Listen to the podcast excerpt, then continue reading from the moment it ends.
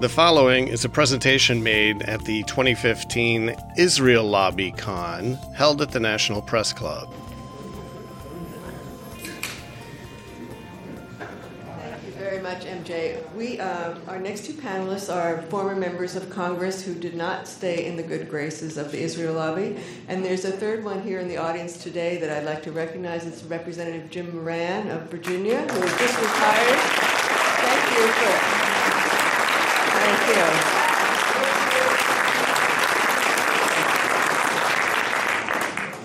Now, our next speaker was first elected to Congress at the age of 27, becoming its youngest member. Democrat Nick Rahall, a grandson of Lebanese immigrants, represented West Virginia from 1977 until January of this year. Not only has he repeatedly expressed concern about America's relationship with Israel, but he was one of only eight House members to vote against the authorization for use of military force in 2002 that preceded the Iraq War. Thank you for that.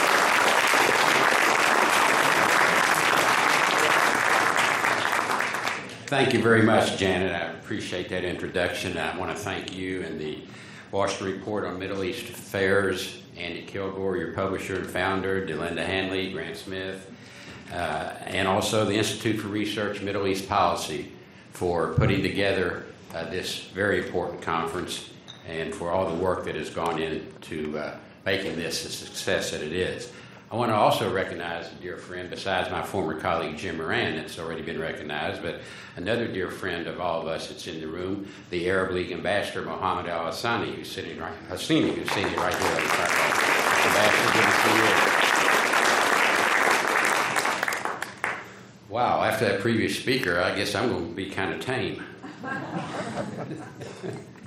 And my former colleague Paul Findley as well, from whom you're going to hear. But it's so good to see you again, Paul, and to have met your son here uh, as well. My first encounter with the Israeli lobby. Wow, it didn't take long to think about that because shortly after I was elected to Congress in uh, 1977, I, along with a couple of my other of my colleagues, went to the Middle East. Uh, several in the delegation, Toby Moffett, uh, Mary Rose Oakar, were of Lebanese ancestry, as I am. And we put Lebanon first on our itinerary. The word got out pretty soon that we were going to Lebanon first. Wow, the lobby swung into action. Don't you know? We know you're a new member of Congress, but don't you know nobody goes to the Middle East without going to Israel first? And then we'll make sure you get into Lebanon or wherever else you want to go. Now, he said no.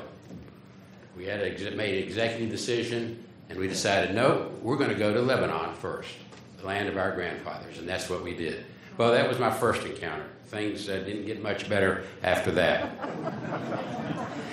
uh, a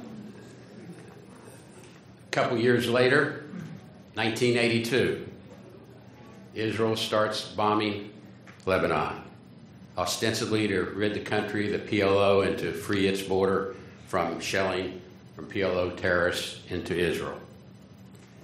Okay, went on a while. It became pretty clear to myself that this was going a little bit beyond than just ridding southern Lebanon of the PLO when bombs started falling in Beirut. So I took to the floor of the House, made the press back in my home district and everything, uh, pretty critical of Israel that Ariel Sharon, then the defense minister, was out of, con- out of control, that Israel was acting like a monster and wanting to take over not just southern Lebanon, but all of Lebanon.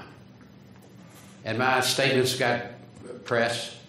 Speaker of the House, then Tip O'Neill, came to me and said, Nick, I want you to lead a congressional delegation and go to Beirut and what other countries in the Middle East you want. I'll give you the plane and come back and give us all a report. I said, Yes, Mr. Speaker, I'm honored you would invite me to do that.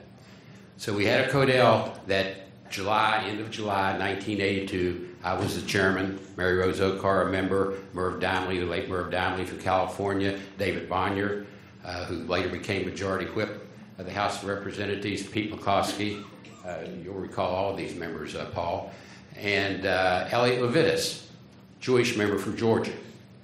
We took off we ended up, our whole itinerary covered six countries, meeting with five heads of state. The only one we did not meet with was the King of Jordan, who was unavoidably out of the country at the time.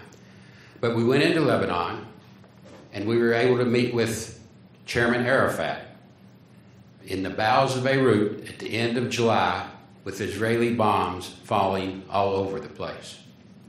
Several different rendezvous during the course of a 24 hour period to escape our State Department escorts uh, who, uh, you know, were wanting to make sure we didn't do such silly stuff against U.S. law. They kept warning us you can be in prison for meeting with Arafat, blah, blah, blah, blah, blah, blah.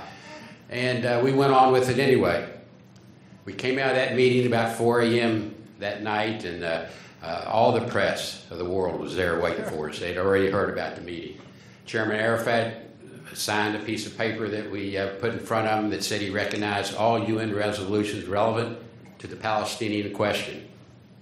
It's debatable. It's debatable then. It's been debatable since whether that really meant recognition of Israel or not. I thought it, I thought and still think it did. Uh, although it may have taken a couple years later for him to formally do that, two-state solution recognized, etc. But when we came back home, the speaker, of course, very much interested in the report on our trip. We met with him. We met with officials of the White House, briefed them, National Security Council, etc. Well, four of my colleagues uh, remain nameless at this point, but they introduced a resolution on the floor of the House to impeach those of us that met with Arafat for treason. For treason. New York Post ran our picture, front page, most wanted with the most ugly mugshots they could find of the four of us that met with Arafat. Now, David, uh, Elliot Levitas, rather, did not, I must say, did not meet with Arafat. Although the next day we had meetings scheduled with Menachem Begin and Defense Minister Ariel Sharon. When the worldwide press hit, we just met with Arafat the night before, they immediately canceled. Elliot Levitas got on the phone to Menachem Begin's office and said, Listen, Mr. Prime Minister, this is a Jewish member of Congress. I don't care who my colleagues met with yesterday. You're going to continue your appointment with them, and you're going to meet with them, or you'll have trouble from this Jewish member of Congress when I get back home. Menachem Begin, Defense Minister Sharon put us back on their schedule. We met with them. Going into Ariel Sharon's office, it became a shouting match right off the bat. We questioned him on the use of cluster bombs against agreements with the United States when they were using those bombs for offensive purposes rather than defensive purposes. The one thing that struck me right off the bat was a map on the wall in Ariel Sharon's office. There was no Lebanon. There was no Jordan. There were no boundaries at all. It was all Israel. Scary, really scary. So fast forward a couple years, uh, we got through 82. Uh, I went back later that year with uh, late Jack Murtha to view our peacekeeping forces uh, when we were truly peacekeeping forces at the end of 82 when we were there to evacuate the innocent PLO, or all the PLO actually from Lebanon to, as part of an agreement. But fast forward to the years of Oslo, 93. Uh, things looked pretty good. I was invited to go with President uh, Clinton, uh, actually in 98 after Oslo, uh, with him to uh, Palestine, to Gaza, when he was the first U.S. president to set foot on Palestinian soil. We opened the Gaza airport. We met with Arafat. Uh, president Clinton spoke to the Palestinian National Council. Arafat spoke right after him. It was all hunky dory. Everything was great. That evening in the suite of the Camp David, when we had our nightly meeting to find out what all we did during the course of the day, President Clinton was scheduled to address the Knesset the next day. He puts his arm around me and he says, Nick, and Sandy Berger is right there on one side and Madeleine Albright on the other side. He says, I'm feeling a little bad. I'm wondering if you'll give my address to Knesset tomorrow. I thought Madeleine Albright was going to have a heart attack. the president, of course, was kidding. uh, then in 95, uh, my experience with the Israeli lobby. I get a letter of invitation to go to Israel, May of 1995 with AIPAC. I look at the letter, do a couple double takes. Uh, I say this can't be real. I ask my staff, please verify that this letter came from AIPAC and that this individual really signed the invitation. They checked it out came back and said, Boss, this letter is a real invite. It's not a hoax. I said, Okay, I'm going to accept. I'll go. I think AIPAC was just as surprised I accepted as I was that they'd invited me. But I did go on that trip, and I said under one condition, and that is that I can sneak over to Gaza, go over to Gaza any way I want to in order to meet with Chairman Arafat. They thought about it for a couple of days and came back and said, yes, that's fine. I don't think they believed I was really going to do it. Uh, we get in Tel Aviv uh, the night before I'm scheduled to go into Gaza to meet with Arafat. AIPAC finds out I'm serious. I'm really going over the next day to meet with Arafat. So that night, a couple members of the AIPAC's board comes to me and says, "Hey Nick, can we go over with you? Can we go with you?" so I made some calls, and yes, it was agreed. And the next day, several members of the board of directors of AIPAC went with Nick Rahall to meet with Yasser Arafat in Gaza, and uh, they were just stumbling over themselves to get their pictures taken with him after our meeting ended up. Of course, things after that's all history, and it's gone downhill. But the lobby. You know, much has been said about the lobby, the Jewish lobby.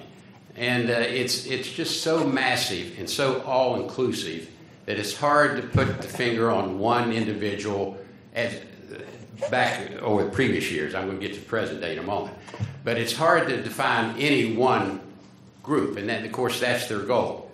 Uh, they, and, and let me say a word about lobbies. It's part of our small d democratic system of government in this country any ethnic group Jewish, Arab, Greek, Italian, Spanish has the right to organize and petition their government for a redress of their grievances. Democratic right. I have no problem with that. Where my problem comes in is when those lobbies put the interests of the country, foreign country from which they come, ahead of the interests of the United States of America and not registered as a foreign agent, which is also required by our laws of the United States.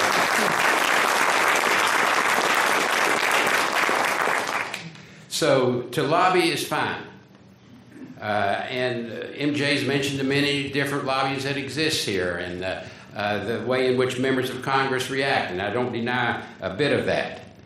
But I think in the case of the Israeli, the Jewish lobby, they are so many light years ahead of all the others. There may be disagreements within the various groups that comprise the Jewish lobby. There are disagreements, I'm sure. But the public image is presented as one unified voice.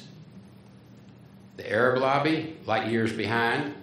Uh, there's many different groups across this town, across America, that represent various Arab groups. They have different agendas, whether it's to fight discrimination, whether it's to lobby to get Americans of Arab descent elected, whether it's to lobby the Congress of the United States, whatever the goal. They're all worthy and good goals.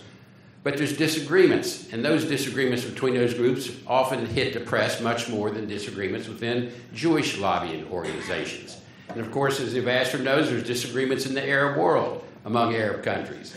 And unfortunately, that, had, that hurts the Arab message, if there is one, uh, when it comes to lobbying uh, the Congress or changing American public opinion.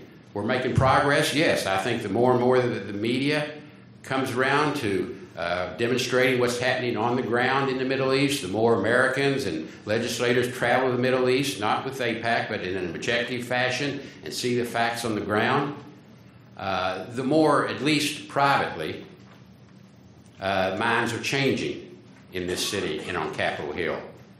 And note I said the word privately. So uh, there are groups that lobby in this town that put America's best interests first. And that is my biggest concern when it comes to the Jewish lobby. There are too many times, and certainly the uh, uh, Mearsheimer and Walt report of 2006, we all recall that report on lobbying of the lobby in this country, uh, gives numerous examples of where American politicians' minds have been changed when they perhaps almost stepped over that line, or maybe even did step over that line and criticized Israel, and maybe even used the words my good friend Paul Findley has used, which is let's have an objective, an objective American foreign policy that allows Americans to be objective so they can bring the sides together to reach a comprehensive peace. But that, as we know, has been a trip word that has caused uh, many a politician to run amuck of the uh, lobby and therefore have to retract and have to uh, do what has been described uh, that uh, a certain candidate for Senate in Maryland has just been doing recently. Uh, Today, ever since 2010, in the Citizens United decision by our illustrious George Bush appointed Supreme Court, the way lobbying is done, the way campaign expenditures are amassed is quite different. Today we have unregulated and undisclosed humongous amounts of money being spent in political campaigns. The U.S. Supreme Court and Citizens United opened that up through the Freedom of Speech Clause. Now, I have no problem with freedom of speech. What I have a problem with is the undisclosed nature of that decision, whereby these monies can be given to these independent expenditure groups, and nobody will ever know who gave the money to those groups. Now, when we ran our personal campaigns, uh, every penny coming in had to re- be reported, every penny going out had to be reported.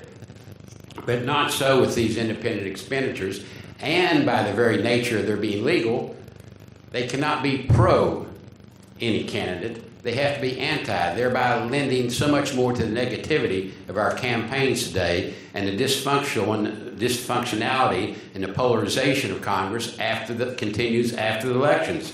Uh, this is certainly one of the biggest factors in that dysfunctionality is this Citizens United decision.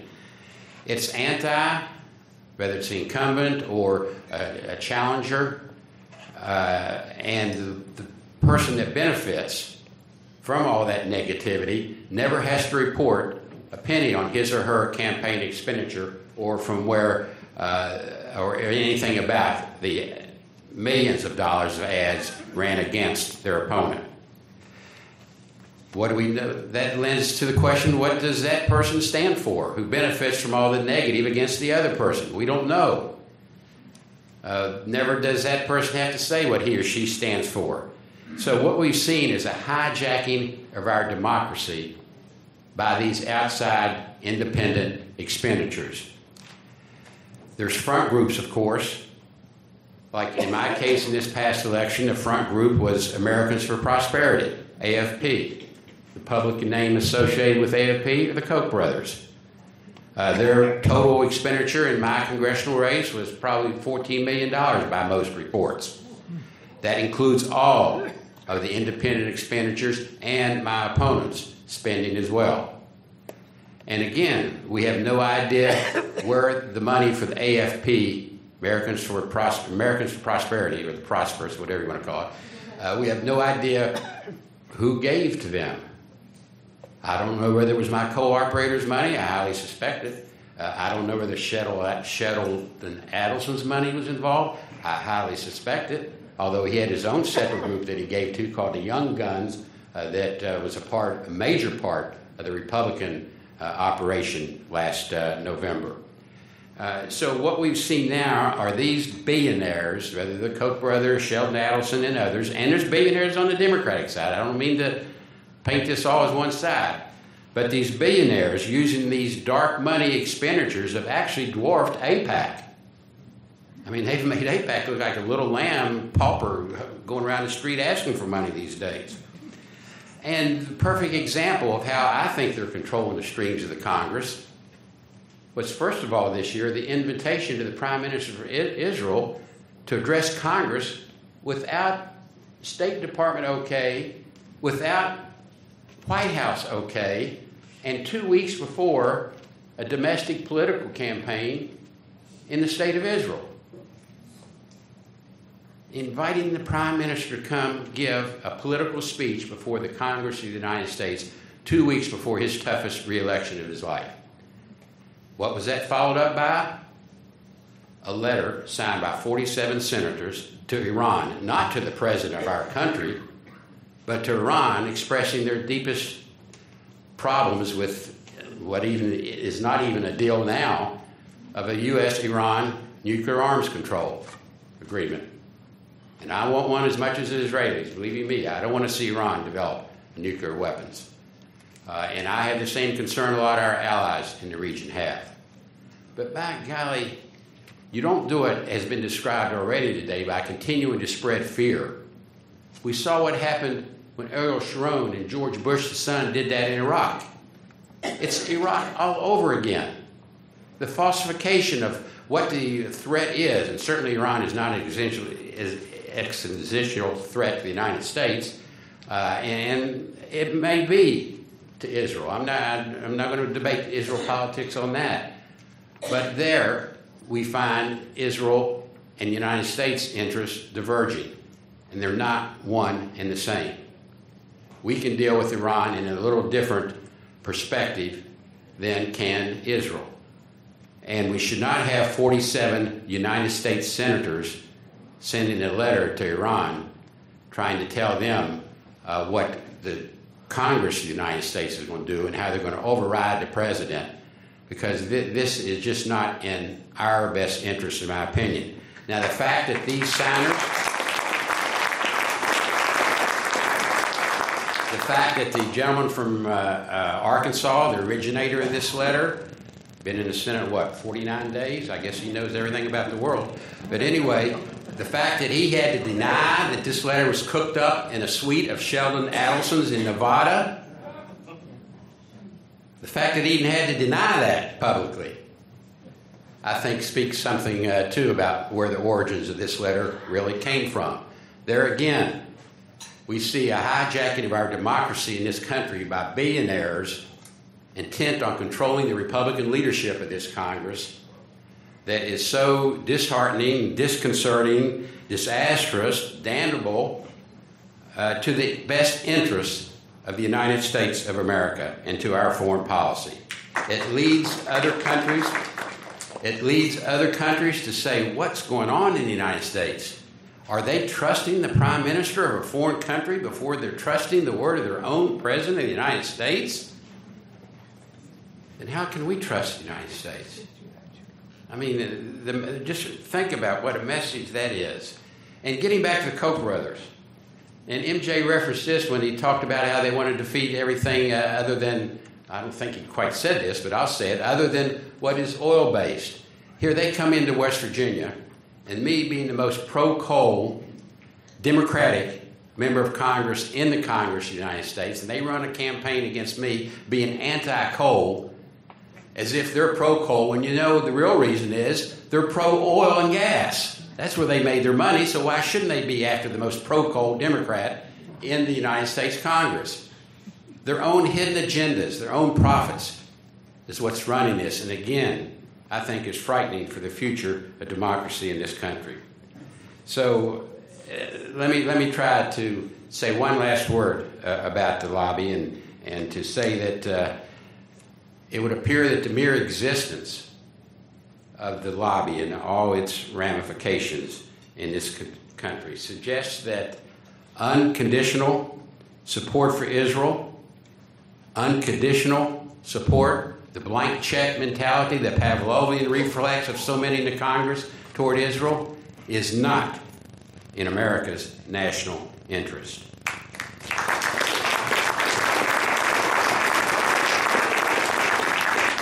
If it was, if it was, why would one need such an organized, well organized, well oiled special interest group to bring it about? So I conclude by saying once again, I want to thank everybody that has put this conference together. I think you have provided a forum for some thought provoking ideas, uh, some debate, certainly much more debate on the question uh, probably this one day than I've seen in my 38 years on the floor of the House of Representatives. but at least the debate is there. Thank each of you.